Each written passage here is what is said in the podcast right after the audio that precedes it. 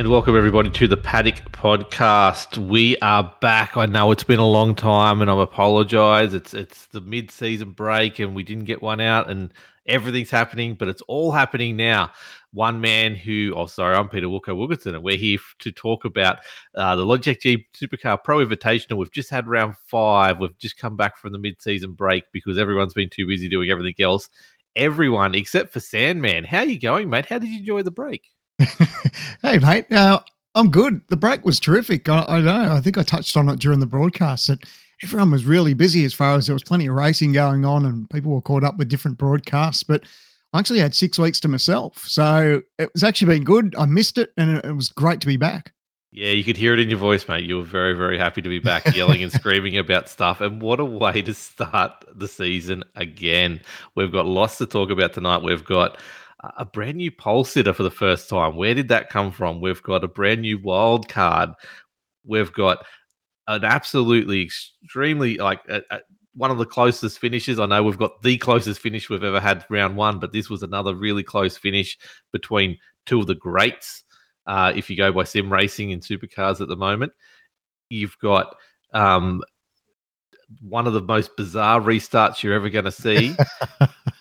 but then at the end of the day, it's the same old, same old, winning the race. Um, what a night of supercar racing around Spa. Spa of all places, we knew it'd be close pack racing from the start. Spa is just that in droves. Did you expect that from Spa though in a supercar? No, not at all. Like I, I thought we'd have good racing, but I had that little fear in the back of my mind that we would have you know, I guess I quoted it to be a little bit like uh, the Red Bull show that we saw in Formula One terms, where Verstappen just sort of disappeared in the distance. And that was one of our little fears, I guess, coming into it. But we knew the quality of drivers that we've got in the series. We we thought they'd put on a good show, but I don't think any of us, except you know, expected to see what we saw uh, at Spa. It was it was an amazing round, and like you said, we've already had one of the closest finishes ever, and then to to back it up with that with Spa, that was terrific. So let's let's start from the beginning. So just just for everyone's sake, this is a track I actually know about. We did the 24 hour here only about what a month and a bit ago.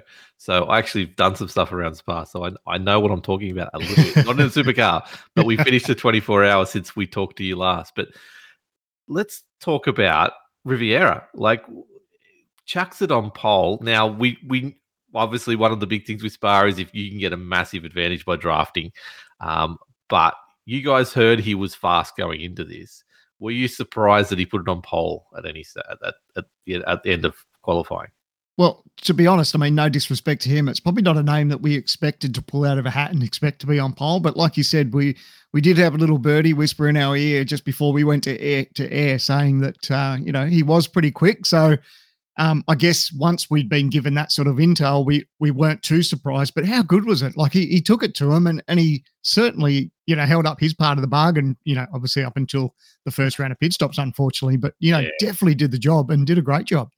So, but it wasn't just the fact that he put it on pole. Like we were talking, I think it was about six one thousandths of a second when uh, Ethan Warren or, or Filsell put it on pole provisionally, and then he comes and does it by 0.2 of a second, like smashes the field um, which was great to see. But as you said, he followed it up with some really good racing.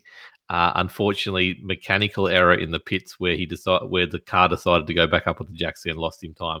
Felt like he was almost going to come back into it to the end, but I think there was damage or something or other. But he didn't quite get back into it. But overall, you'd have to expect that he's a little bit disappointed, but really takes a lot out of that race, doesn't he?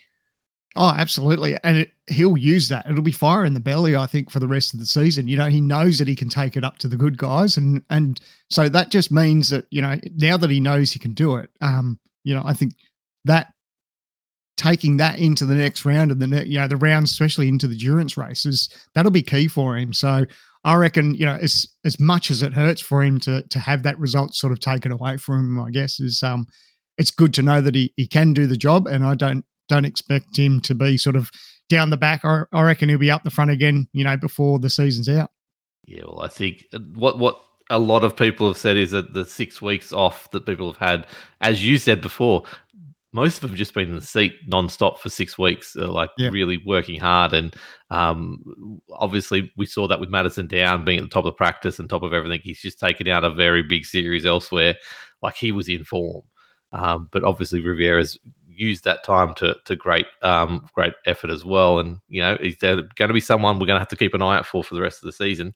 However, we've got this wild card entry. This is what made it even more spectacular for him. He's beaten last year's V8 Supercars champion and current leader of the series. And, and look, honestly, he's not going to lose the series this year either. But Shane Van Gisbergen turns up and he still puts it on pole. Uh, Riviere still puts it on pole. That made it even better for him. But what's it like calling a race with Shane Van Gisbergen in there doing the, the things that Shane does? Oh, it's cool. Like, um, you know, regardless of who comes along, you know, anyone that's a name or anyone that's part of the the real V8 Supercar series, it, it is a pleasure. Um, I've had the the pleasure, I guess, of calling races with Shane before, but um, you know, I guess we shouldn't have been too surprised about what he's done because you know he's obviously a good steerer regardless of what he jumps in. You know, he's he's um, a regular on the iRacing service and obviously gets a bit of seat time. So, and of course, he's got that natural racecraft too, as we saw with that uh, with that restart. So, very clever driving by him. Uh, we weren't surprised, and you know, put on a good show, especially him and Jarrod towards the closing stages of that race. I believe you'd put him in a shopping trolley and he would be one of the fastest people around 100%. But how good was that livery he was running as well? Yeah, very clever. A nice little throwback to the old retro scheme. But um, you know, I love stuff like that too. And and you can see the fun in it, you know, that you know, just a, a couple of little changes to that scheme. Everyone knows what it was. And um, but yeah, love it. And um, yeah, good to have him part of the series. And yeah, it was it was was really good, good fun to watch and good really good fun to call. So, what was it like being back? Like you, you talk about this long period and all this kind of stuff. Did you get super nervous before getting into the booth that night, or was it just you're pumped with energy and ready to go? Yeah, I, I don't think I get nervous. Um, I guess sometimes I feel a little bit rusty if I haven't done it for, you especially coming into round one, I think for me, because I'd spent some time out of the commentary box as such. But um, no, I was pumped for it because I really, uh, a lot of people probably did watch the um, the V8 um, series that was was on Foxtel and everything. I didn't really pay too much attention to it. I'd, I'd sort of listen to results and everything else. But when when we came for Spa, it was like, all right, good. I get to watch a bit of racing, and I think I, I enjoyed it more just because I get to call it. So I did a little bit of racing on my own and just you know toyed around, but nothing serious. So it was actually really good to get back in the comedy box and um and call a race. But no, not nervous. I was yeah, I was pumped for sure. So the other thing that came out of this race, I reckon, that was one of the big talking points is TTR's resurgence. I guess you would do it, but then their ability to sort of get in each other's way and and cause more problems than than it was worth. But we see Ethan Warren here. We see Madison Down. We see, um, I think, what Anderson was up there as well.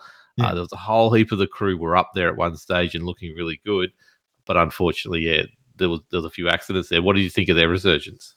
Oh, look, you know, never, but never be surprised about what TTR can achieve. You know, everyone that's in TTR is a good driver, and I guess it's one of those nice problems to have as a sim racing team that they've got all their drivers that are pretty much all competitive. So they are going to trip over each other, you know, from time to time, and nothing's intentional. And of course, I think one of the comings together that nearly took three of them out was was that little bit of three wide action with um Kostecki that was there. So you know, that wasn't anything that was intentionally between TTR. That was just sort of a concertina effect of, you know, something that happened, you know, I guess a couple of hundred meters before they got into the turn. So, but I think there's a lot of teams that would like that problem. and they don't do it intentionally, but um, yeah, they'd love to have uh, all their drivers or most of their drivers contending for a win. Yeah, I think I've, I've been told before anyway, where we've had locked on racing in a, in a very minor race, and there was the, one third of the field was locked on. Uh, it, it heightens the chances of you running into your own teammates, unfortunately, because there's just that many of them out there. So that is a, a an unfortunate but happy thing to have for TTR at the moment. But yeah, Madison absolutely. down um, seem to be back in form.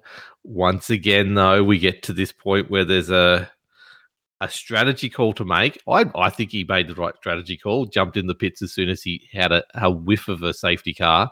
But Brodie Kostecki and Jarrod Filsell just teamed up and um, did an amazing job to get the jump and then then yeah, the, the, we have the restart. But what did you think of Madison's call and, and how that first safety car went down? Uh, look, nailed it. Look, I, I, when we saw that they'd come into the pits, you know, assuming that there would be a safety car, they didn't know obviously at that stage. It was just the potential of a safety car. It was the right call for them, so they darted in.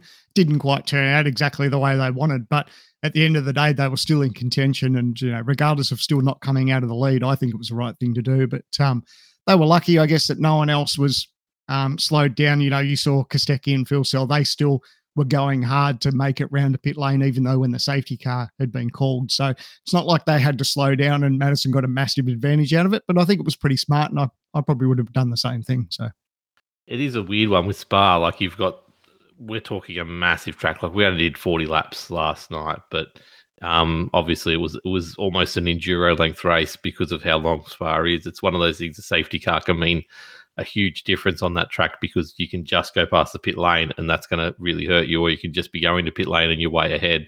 Um, it's one of those strategy calls, and it was good to see Madison on the right end. But it's just it's amazing how these boost cars always seem to find each other on the track. I think you mentioned it in the in the call as well, but they just seem to work together these two so well. Yeah, it's and yeah, I think I said in the call, it's like the cream rises to the top. So they find each other, they work together, and I thought it was interesting. Jarrod's comments too that they were sort of planning a bit of pit strategy, and then um, Brodie sort of went a little bit shorter than what he, what you expected or what Jarrod expected. So a little bit of mind games between the two of them for track position, which I thought was good. It was interesting. So, but yeah, they work well together, and yeah, you always sort of tend to see them up the front.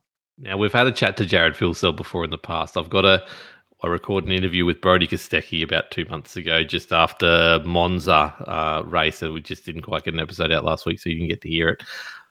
But these two, I think you've seen it in real life where these guys actually met up on the track again. I think at one of the, the more recent V8s, one in Sandown or something like that, and they seem like they're almost best of buds at the moment. But you'll hear that in, in the chat later about how much uh, these two feed off each other. Um, but yeah, they're definitely the talk, and they seem to be the the the big part of this series at the moment that, that's really hard to stop. But that restart, take me through that actual restart. I know you watched it live and you, you called it and you had to go back and watch it again. But that Van Gisbergen guy, he's a freak, isn't he? He nailed it. He got it perfect. That is restart 101. You know, for anyone, regardless of what you do, I said, you know, regardless if you're doing you know, whether it's remote control racing or sim racing or real world racing or go kart racing, I don't care what you do. That that's how you do a restart. He saw what the two were doing.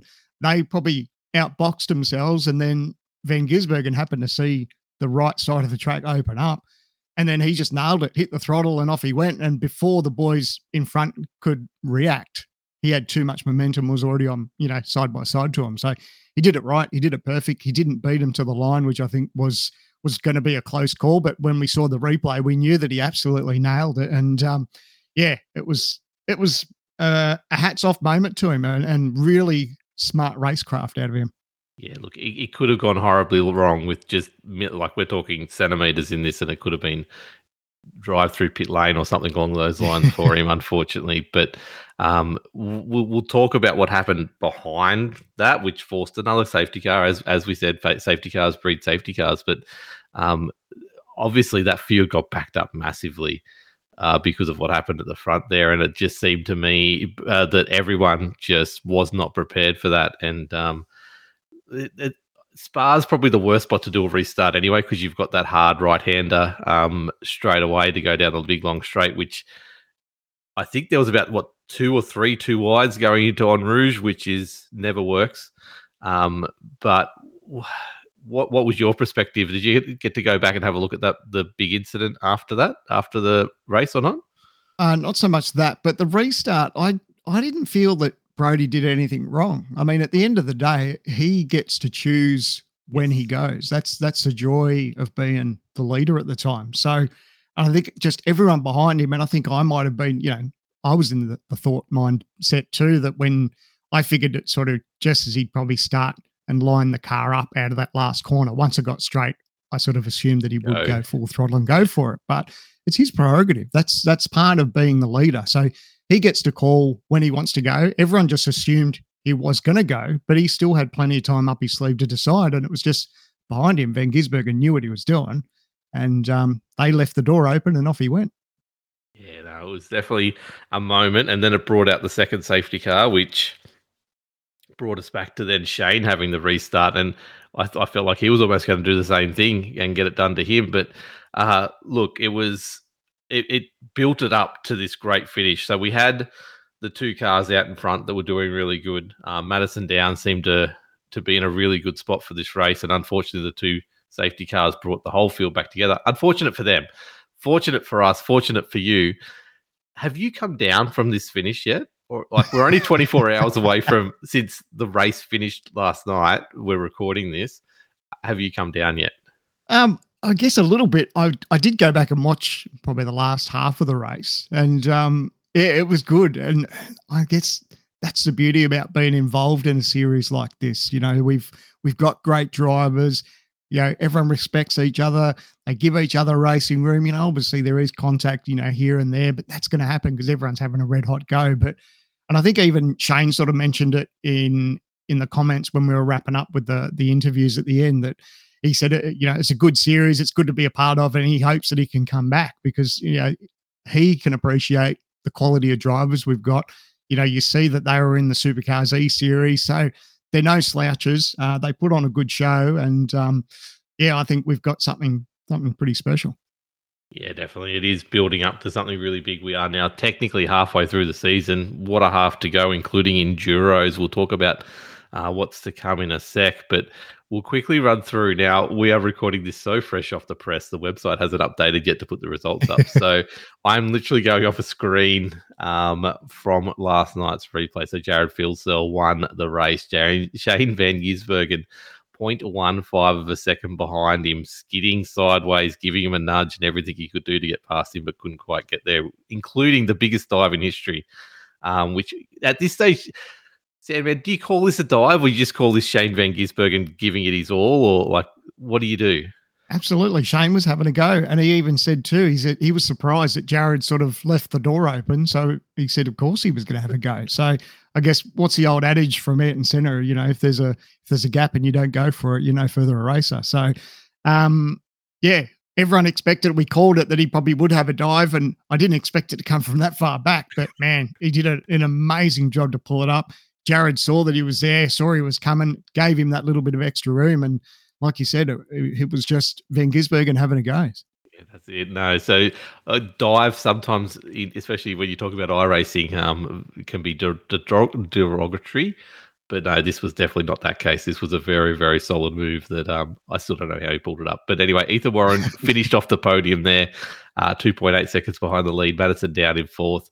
Brodie, Brodie Kostecki ended up fifth. Jake Burton sixth. Brady Myers, a return to form, some would say uh, back up to seventh there. We haven't seen him at the, the point again since he won the first race of the season. Luke Rosella in eight, uh, Blake Warboys in ninth, and Brenton Hobson rounding out the 10. Great job from Hobbo. We'll talk to him in just a moment.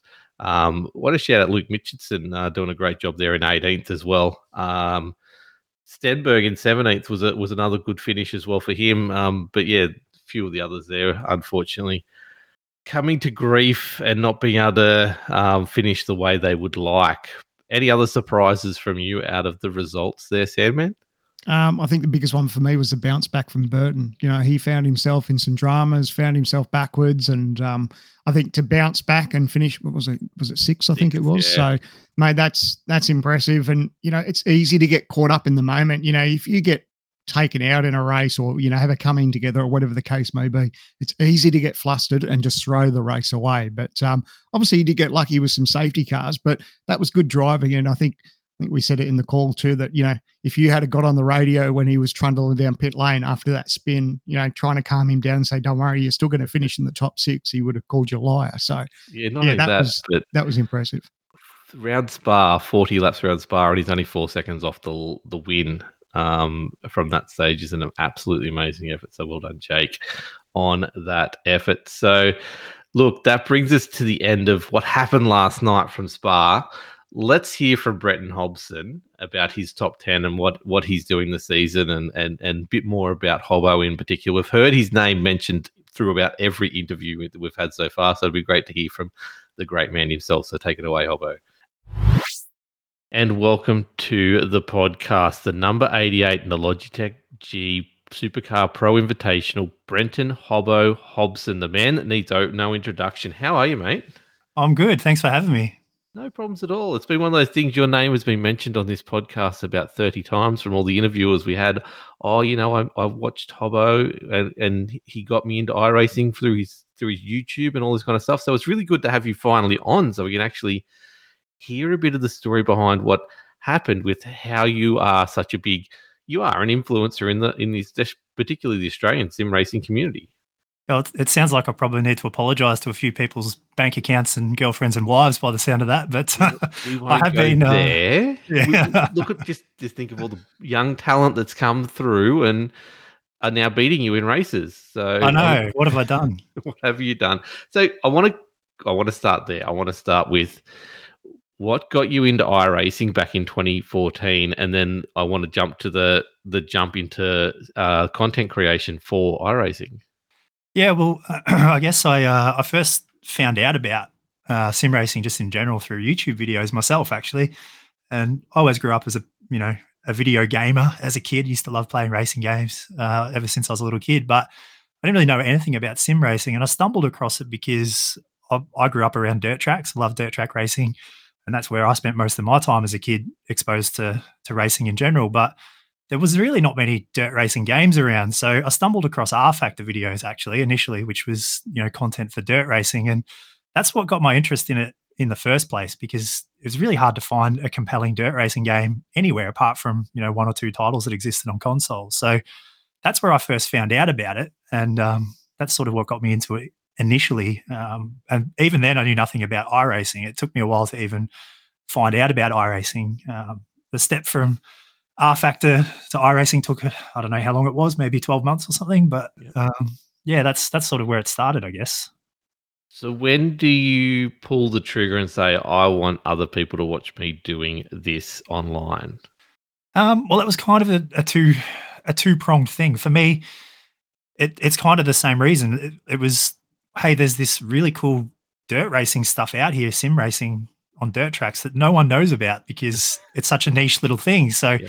for me, it was well, I'll start recording videos and posting them on YouTube myself in an attempt to maybe try and you know help people find this information that was really difficult to find. In those days, there was really hardly anything out there, even if you looked for it. Nowadays, it's sort of everywhere, but back in those days, it was just really hard to find. But uh, the other part to it was um, when I did start watching some YouTube videos and found my way into iRacing through Empty Box, as so many other people have done. They've all, people have got a story about finding iRacing through me. My story is finding it through uh, Matt Orr. So I actually really admired um, what he did as a content creator, where he was just a like he's just a really good race driver. Um, I loved the way he went about racing.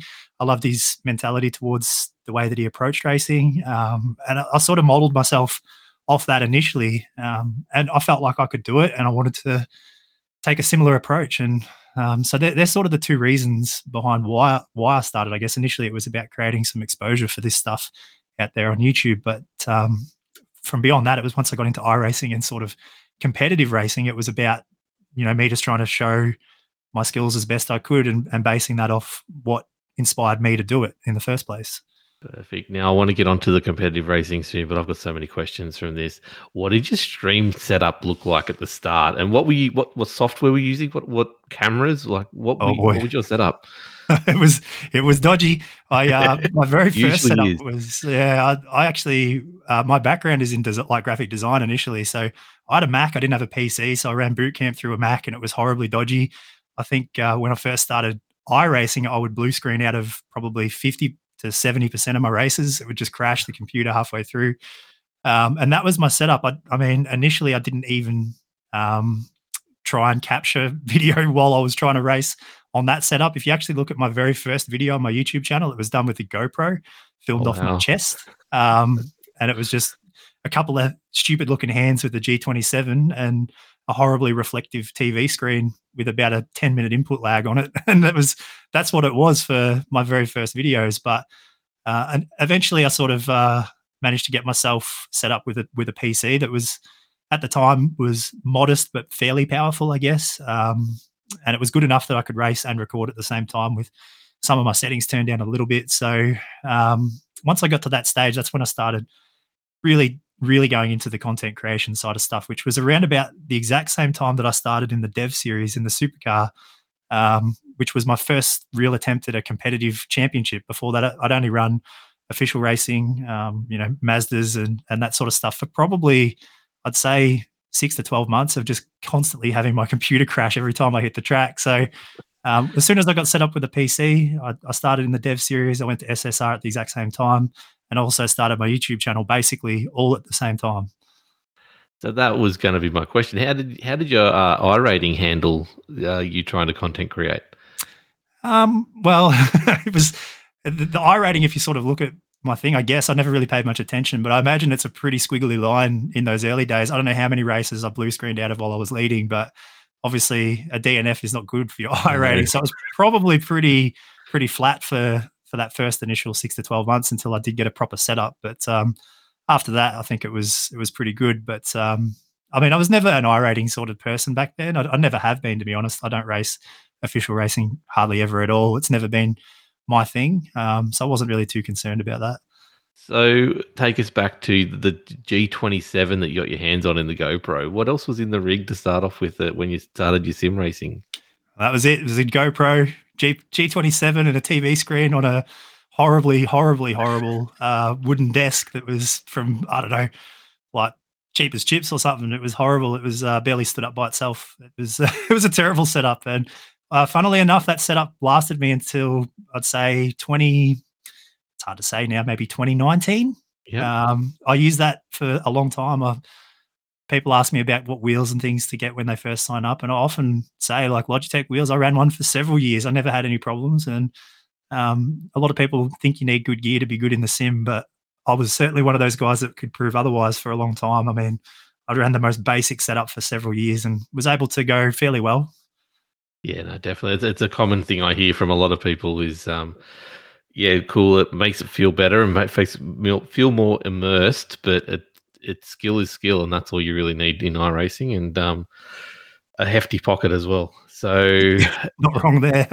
that is it. So, look, I want to get back to the first comments you made about growing up. What kind of racing games did, did you start playing, and what other games were you playing? Was Little Hobbo playing as he grew up?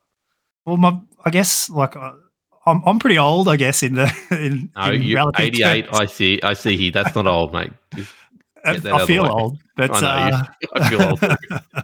I uh, I guess my my earliest, my probably my earliest proper racing game stuff was like I mean, I played Super Nintendos and things like that when I was a kid.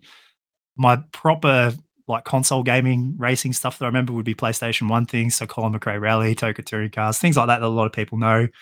Um, and I guess all the way throughout until I found sim racing, it was, you know, Gran Turismo's and those sort of things, console gaming, you know, typical console gaming racing games. My earliest memories, funnily enough, and really a direct line into sim racing, although I went away from it for so many years, was the old Microprose Grand Prix and um, the NASCAR. I don't even know what year it was, NASCAR ninety five, yep. the old Papyrus one or whatever it was, which is eventually became iRacing. Into iRacing, yeah, that's Correct, it's, it's yeah. funny how how those games influenced me in my younger days, and and yeah, yeah. the, the games we're playing now.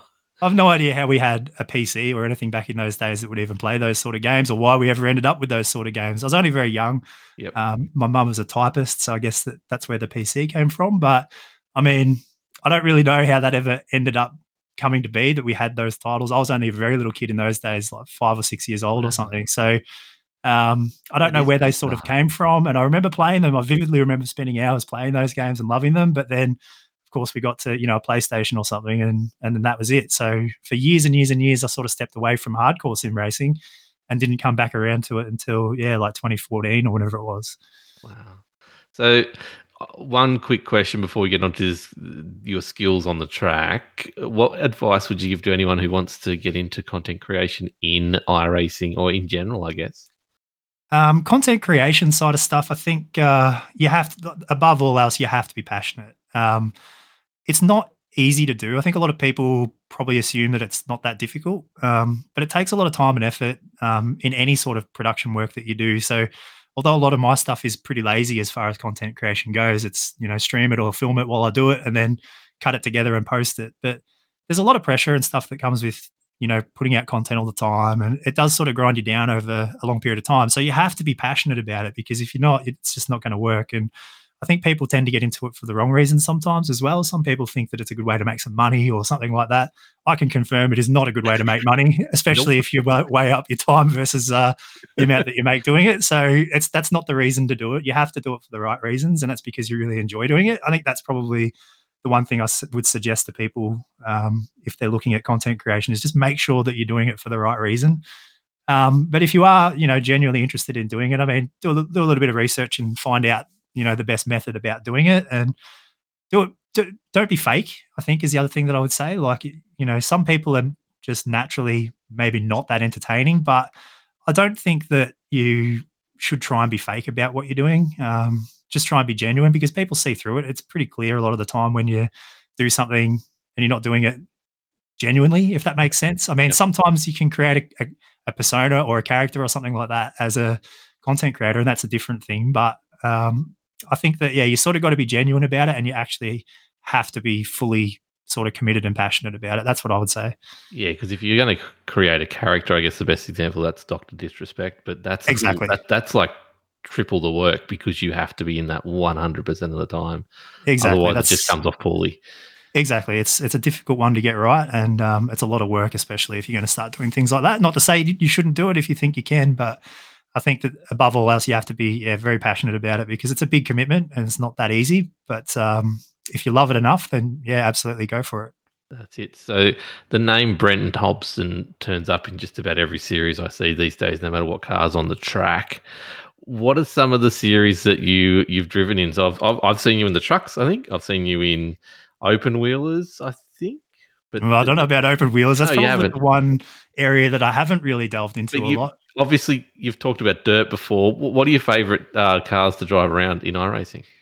Um, I do get asked about the favorite car question a bit, and I don't really have a good answer for it, to be honest. And that's probably tells in when you look at what I actually drive, because for me, there is no one. This is the thing. Like I, I enjoy my supercar racing, obviously, but um, I mean, I love dirt racing. That's what I grew up around. So for me, that's a passion thing. And now that we've got good dirt racing in in iRacing, it's um it's something that I like to do when I can. But that doesn't necessarily mean that they're my favorite things to drive. I mean, like the pro trucks, when you get the chance to drive them, are just about as much fun as anything out there. And I've been doing NASCAR this year and I did rallycross for a while. I've done pretty much everything except for too much in the open wheel space. I mean, I'm too old for that. My reflexes can't keep up. But, but uh, it's it's really for me. It's just about what interests me, and for me, it's usually either slow cars or low powered cars or tin tops with lots of horsepower, rear wheel drive type stuff. So um, that's where I spend most of my time. But um, I, I, probably couldn't give you a this is my favorite because I think diversity is part of what keeps it interesting for me and keeps it exciting for me. But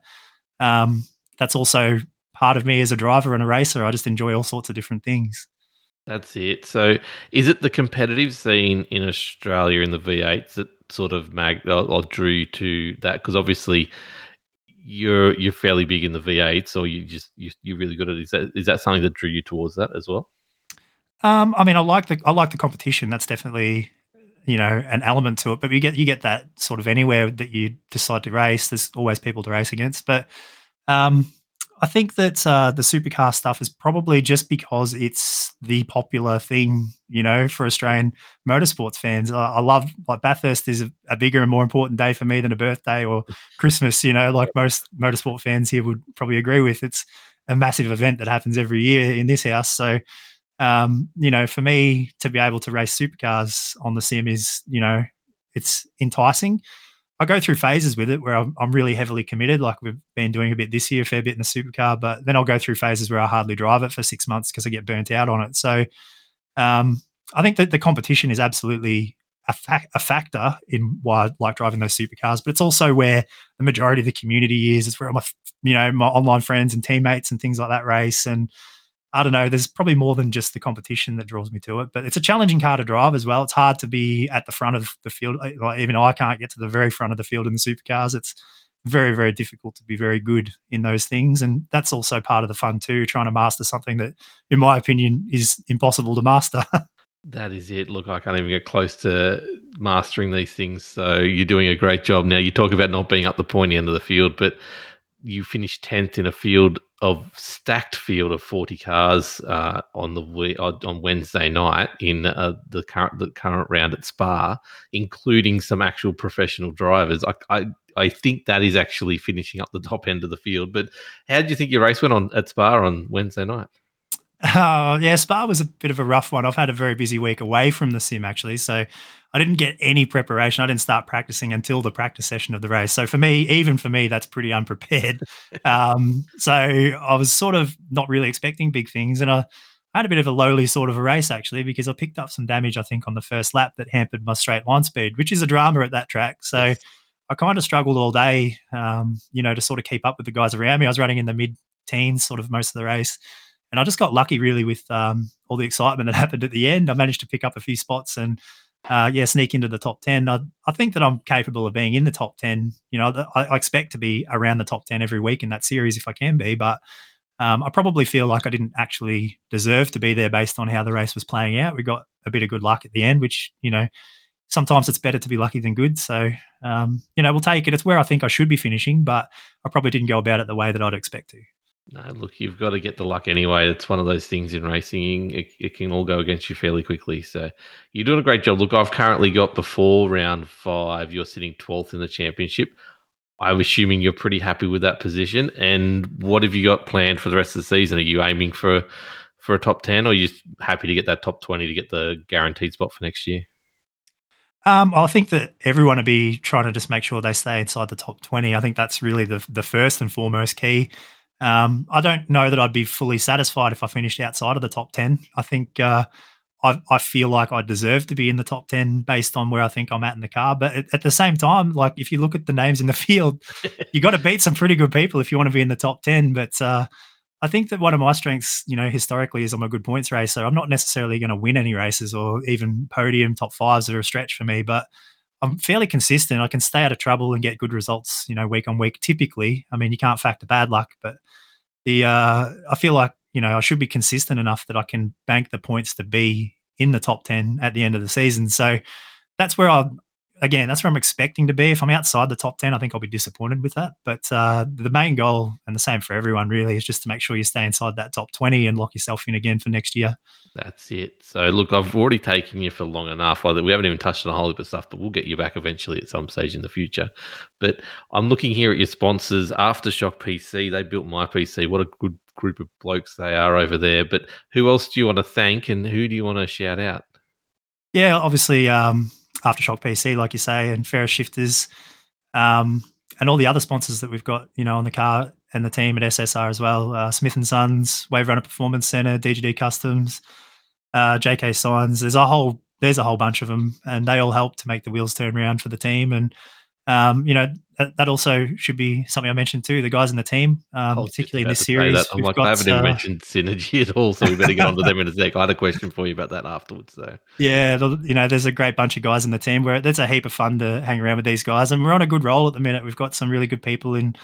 And uh, Jordan, who I think you've spoken to on the podcast already, has you know been a, a key factor in us getting ourselves to where we are as a squad.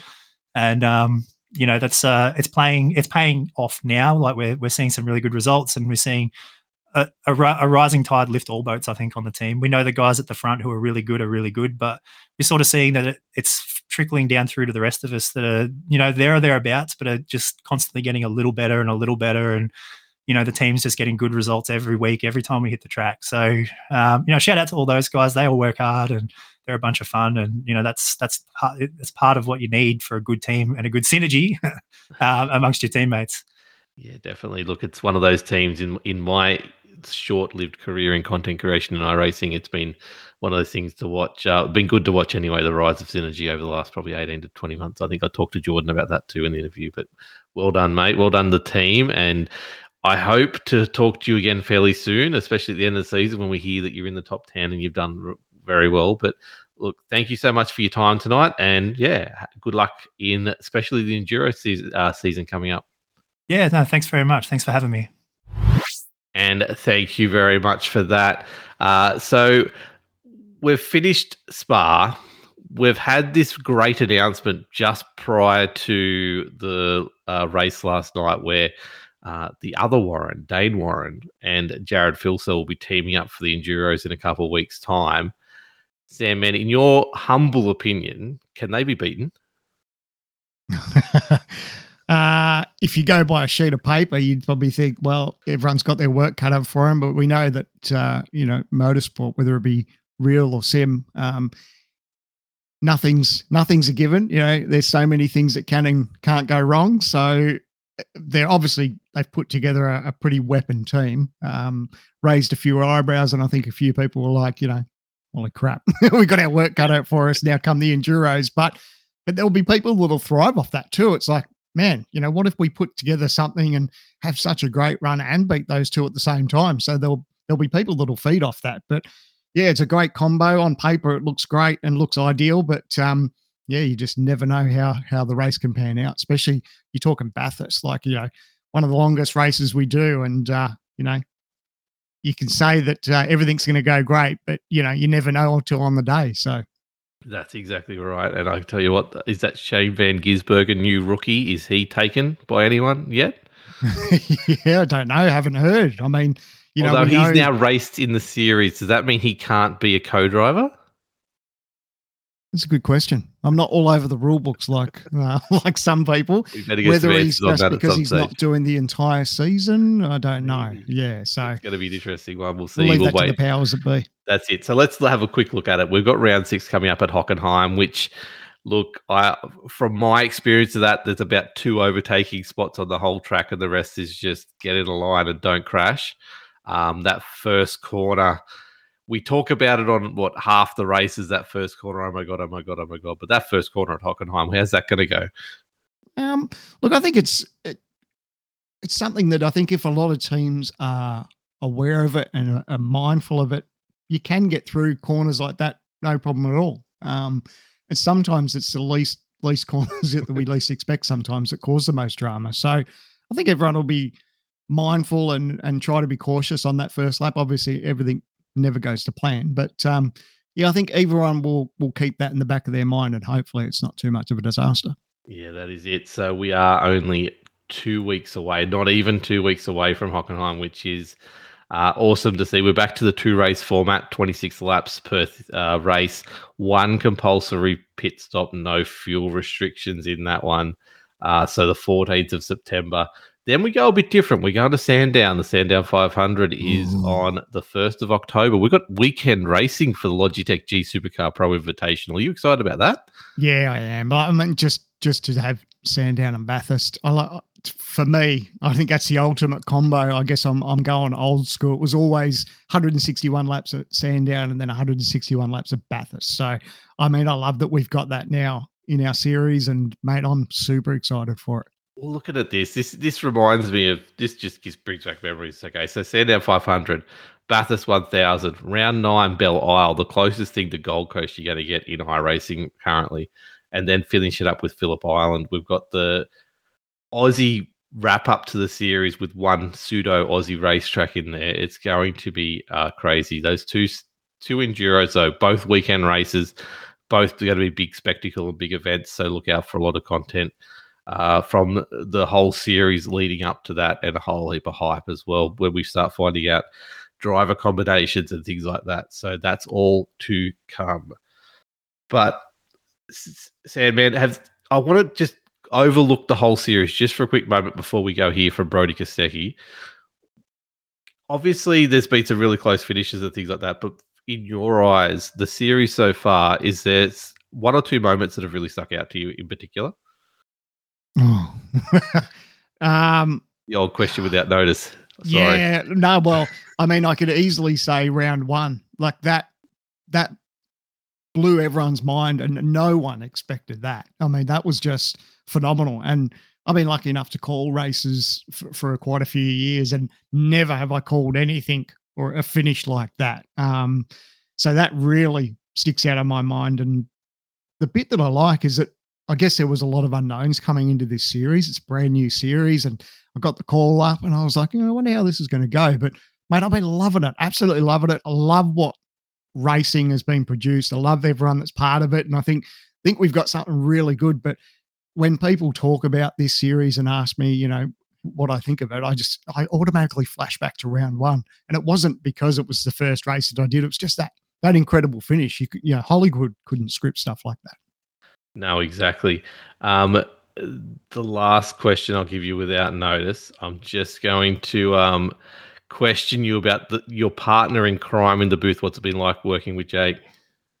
um, really good. Um, you know, I hadn't had much to do with Jake before this series. Um, but he he and I have actually gelled really well together. Um, I guess you never know when you sort of work with a, new colleague in the commentary box. You don't know what it's sort of going to go out like. We we did a couple of little tests leading up to round one, and we thought, oh yeah, that that feels pretty good. But it, it's it seems really natural, and it feels like, I guess I don't know. I guess coming from my point of view, I don't feel like it's scripted in any way. I guess uh, I don't. Everyone that's sort of watching from the outside in, they've probably got a better judgment. But I think we gel pretty together, uh, pretty good together, and um, yeah, the way it's working and coming across, I think it's pretty good. So it's been a nice surprise, and um, yeah, it's going to be cruisy situation, I think, between he and I, even for the longer races. You know, I think one of the hardest things as a commentator when you do races are like, you know, the long endurance races or 24 hour calls or stuff like that. So when you've got a sort of partner in crime in the commentary box that you gel well together with, it uh, makes those longer races a lot, lot easier.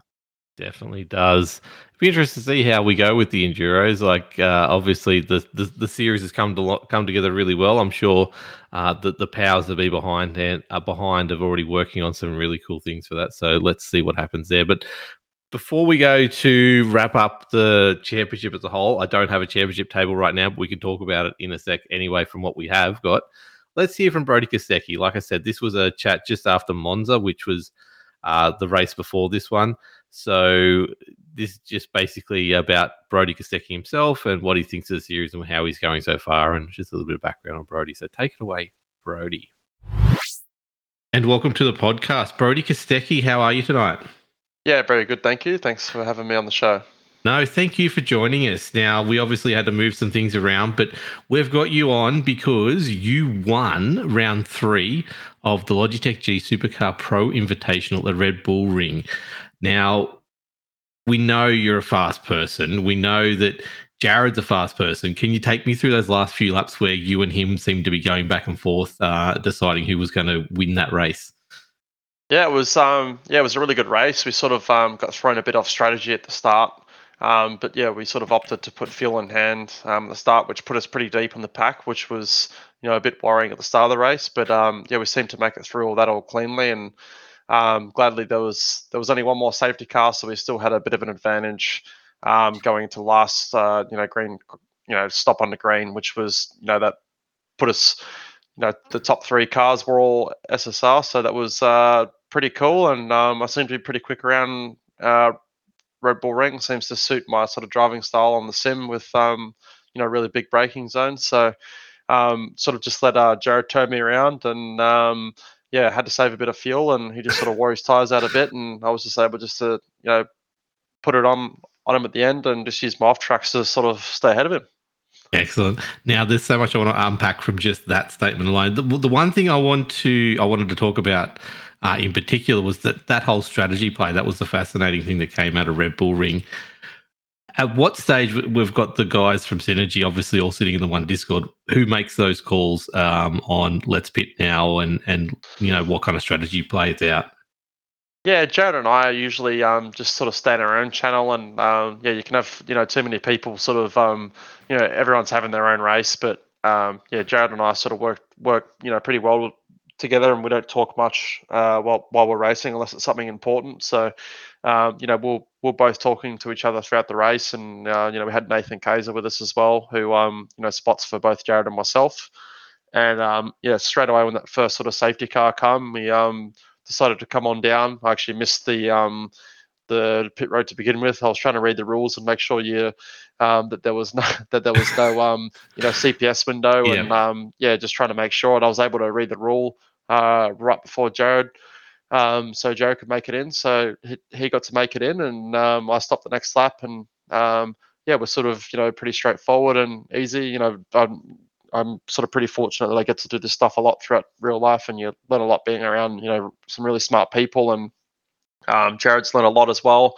um, sort of working, um, you know, with me as well. So it's yeah, it's sort of you know pretty straightforward for us now, and yeah, we've we've made some really good calls last you know not just that round but the last few rounds.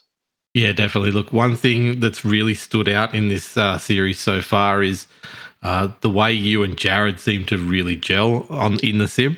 Um, how long have you guys been racing together on the sim?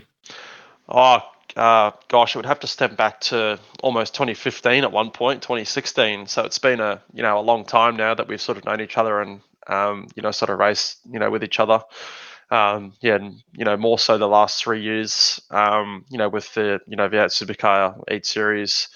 Um, you know that, and he you know he's um, he races in the Pro Series for Erebus with that, and um, you know he's running the um, you know the Boost Mobile Erebus livery you know this year, and you know the Logitech series. So um, yeah, it's it's um, yeah it's been a few years, but yeah we we definitely work pretty well together. That's for sure. I want to get into before we go back to a bit of the racing. You and the sim. So 2009 here I've got on the website was when you first started in the sim. How did that come about?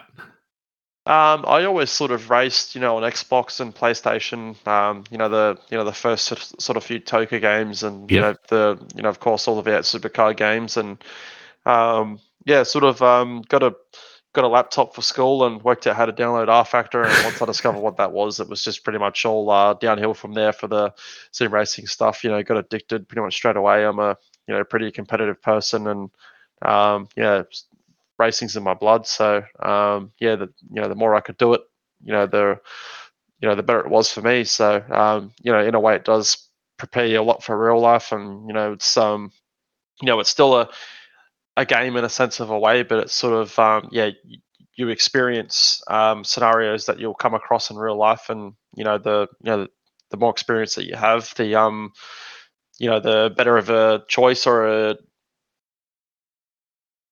decision that you'll make. So pretty straightforward for me.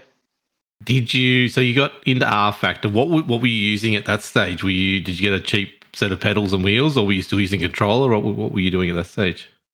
Yeah, I had a um, just a Logitech G25. Um, actually, I had a Driving Force GT was my first wheel, then I had a G25 from then on there, and I had that for a few years, and um, yeah, sort of only got some decent equipment. Um, you know, probably say three or four years ago, and um, yeah, definitely makes a difference now. You know, there was there was none of this sort of you know fancy stuff back. You know, back when I started, it was you know pretty much if you had a Logitech wheel, you were you know you were pretty stoked about it. So um, yeah, yeah, there's been a lot of new stuff that's come out and whatnot. But yeah, that's um yeah, that's what I started with. So how serious is this rig at the moment? So I'm looking at HE sprints and, and a Simagic, but how how far down the rabbit hole have you gone with your rig? Um, you know, not not uh, too far. Sort of, um, you know, I've just got a Simagic wheel, and um, yeah, was pretty pretty fortunate to be hooked up from the guys from SimRigs.com.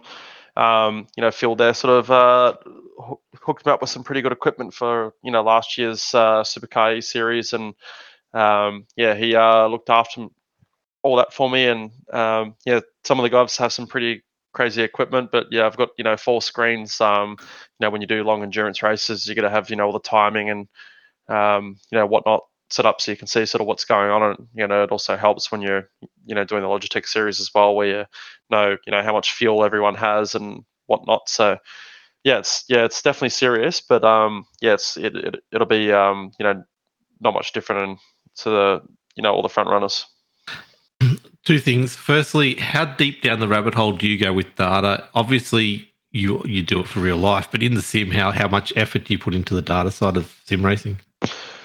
Yeah, I've been sort of pretty lucky lately, where I've um, sort of been you know sort of quick enough where I don't have to spend um, you know hours and hours you know preparing for a round so I can sort of just hop on and you know within an hour and a half two hours I can sort of be you know pretty close to Jarrod and it really sort of helps having him there as well um, you know, he's you know he's you know leading the championship at the moment, and um, he's always been really you know sort of you know quick on the sim. He's you know won and polled you know world championship events on iRacing, so it's really good to have him there. And I do get to use his data and see you know the differences in driving, and um, I just take the same approach that I have in real life to um, you know to what I do on the on the um, service.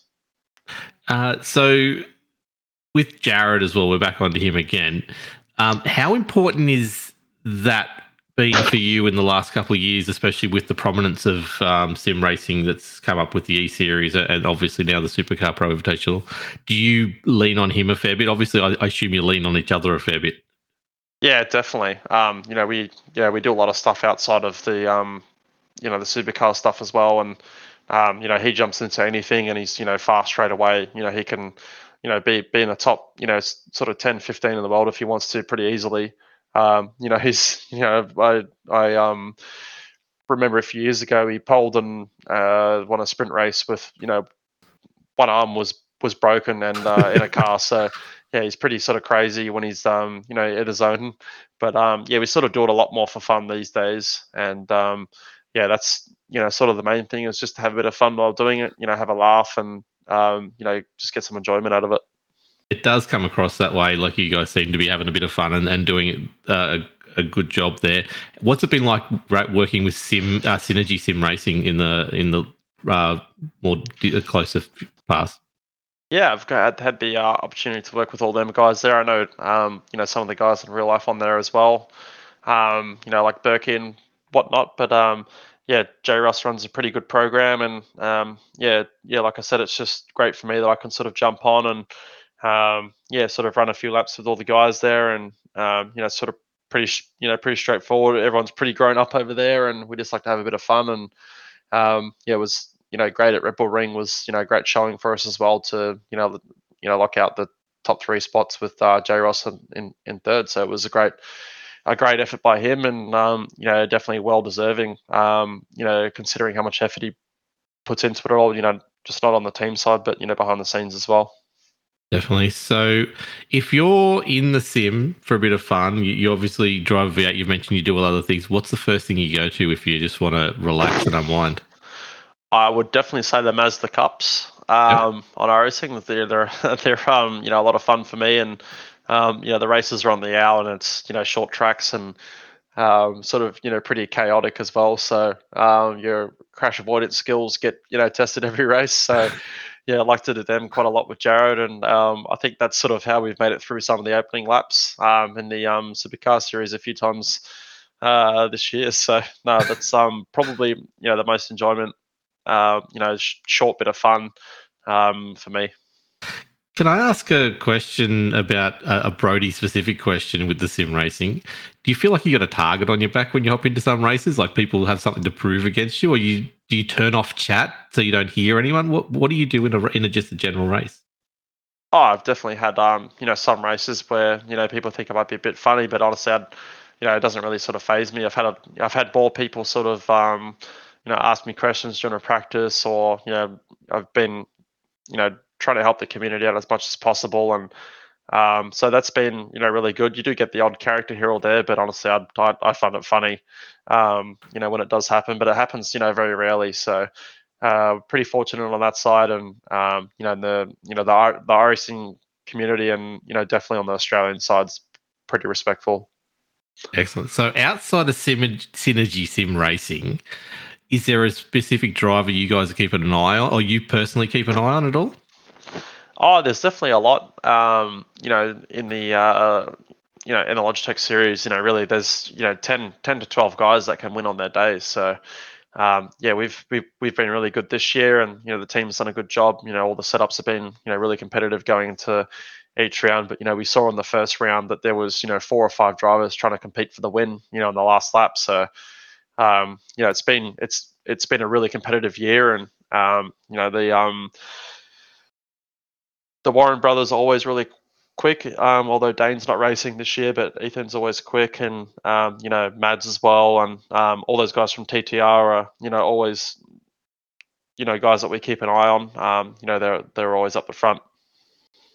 Yeah, so let's get back on to racing itself. Monza just happened uh, just a couple of days ago take us through Monza itself. Uh, a second place, which is obviously a great result. Uh, but what happened in that race for you?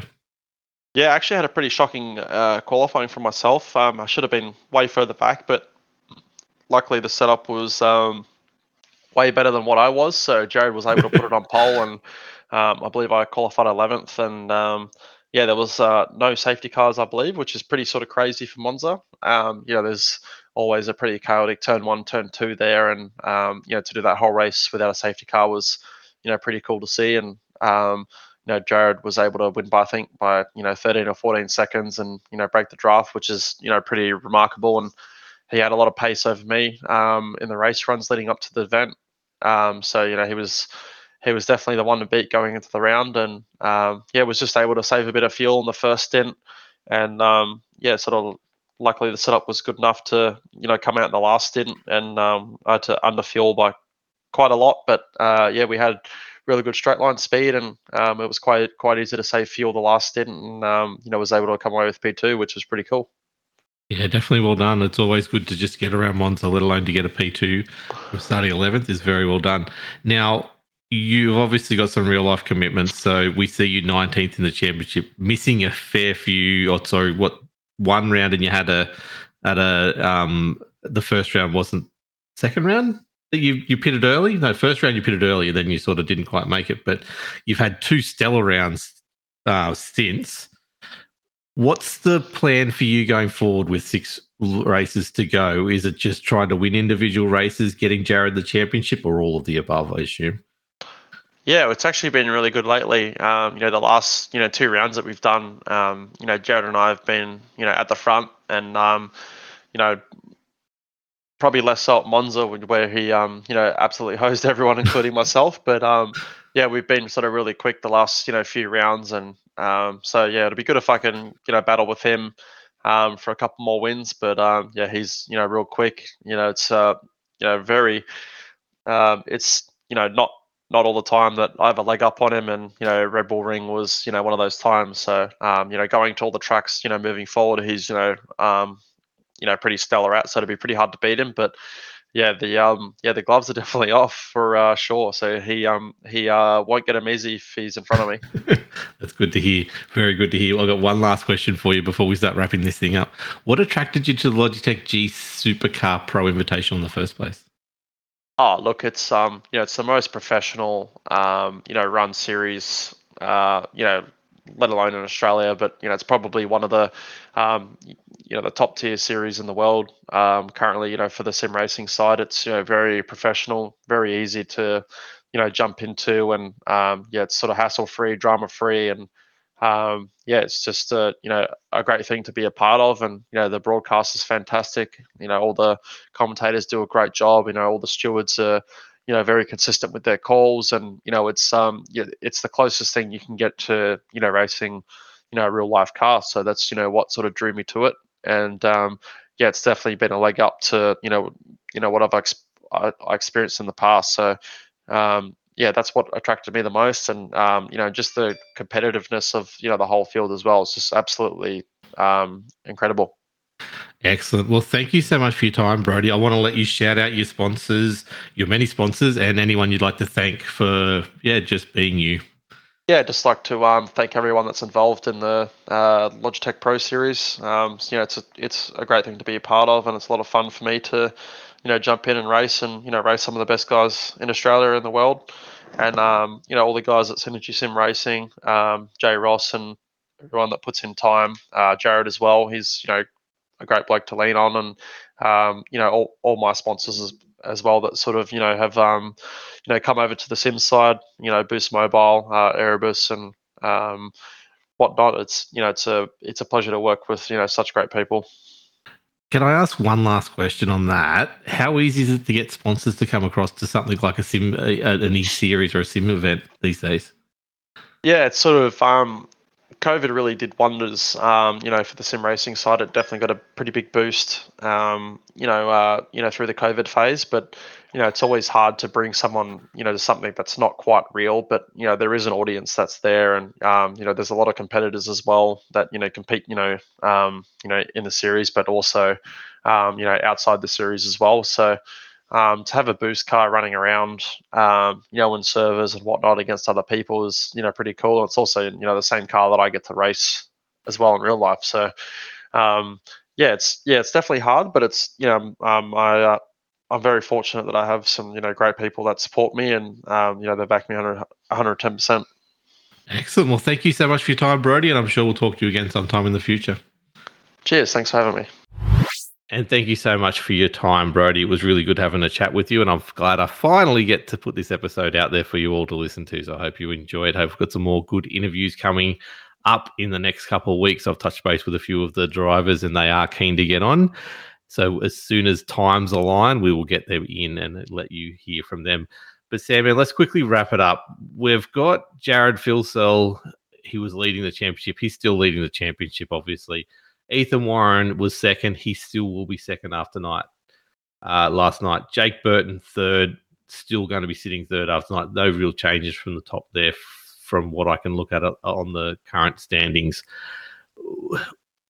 I talked about it before. Ethan Warren is just being consistent. This was probably one of his best results for the series so far. Yet he's sitting second in the championship. How good and close is this championship going to end up at the end, or is Jarrod Filsell just too good for them right now?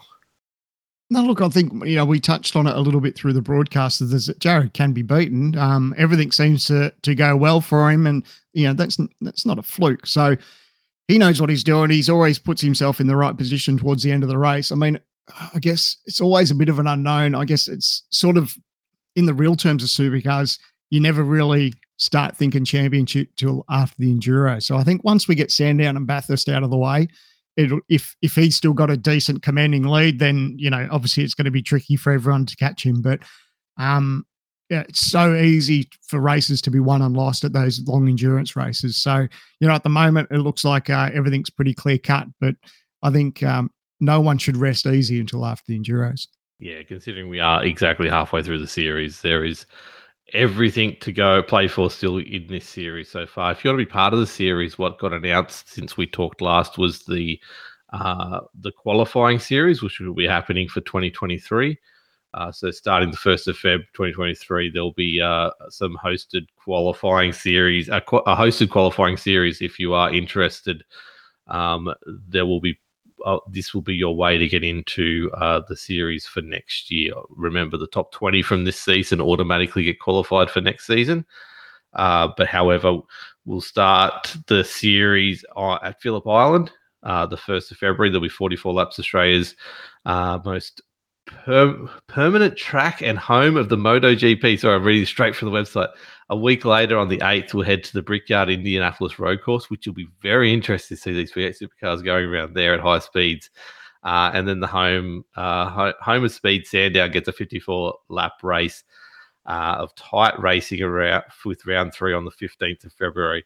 Uh, then finally, Bathurst will finish off the series. Uh, 28 laps will decide the lucky ones who will complete in the 2023 Logitech G Pro Invitational Series. Are you having a crack at this, Sand- Sandman? no, I don't think I've got um, enough skill in my right thumb to probably take it up to these guys up the front. Um, unfortunately, I'm probably better off staying in the commentary box. As much as I'd love it, I don't think I'd be anywhere the quality of these guys. Oh, so come I'll leave it to the fast guys, I think. Can we talk uh, the powers that be into getting a celebrity race going at some stage? I'd do a celebrity race. That'd be a bit of fun. But um, yeah, I, I I think I said, you know, during the broadcast, as much as I'd love to be on the grid, there's no way I'd be up in the top 40. I reckon it'd be, you know, maybe top 60 or top 80. I might be sort of down, down the back there. But um, as much as I love my racing, I'm nowhere near as good as those guys. but I want to um, see you in the safety car one week. Just um, just hey, jumping do in, doing commentary from the that. safety car. That'd be yeah. great. anyway, thank you so much for your time tonight, Sandman. Um, any predictions for Hockenheim? Oh, mate, Come on. No, it's a bit like last night. Write them all on a bit of paper, throw them up in the air, catch a piece of paper, call that name out, and you've probably got half a chance. Okay, so I'll, I'll make it a bit easier for you because there's a, there's a lot less numbers you can pick from here. The winning margin. Oh. It's got to be under a tenth, right? we hope so. Uh, we could. We always hope that, especially as a commentator. But um, I don't know. Um, Two seconds. Two seconds. good to see. I that's that's that's a bit that's a good crack. I like it. Anyway, thank you so much for your time, mate. We will talk to you again in only probably a couple of weeks' time. I've got the whole schedule here, um, but uh, we will get an episode out to you between um, Hockenheim and Sandown, and that's when you'll get all the info on what's happening with the Enduro series. So keep an eye on that. If you haven't already, go check out um, the website uh, for the Pro Invitational uh, series as well.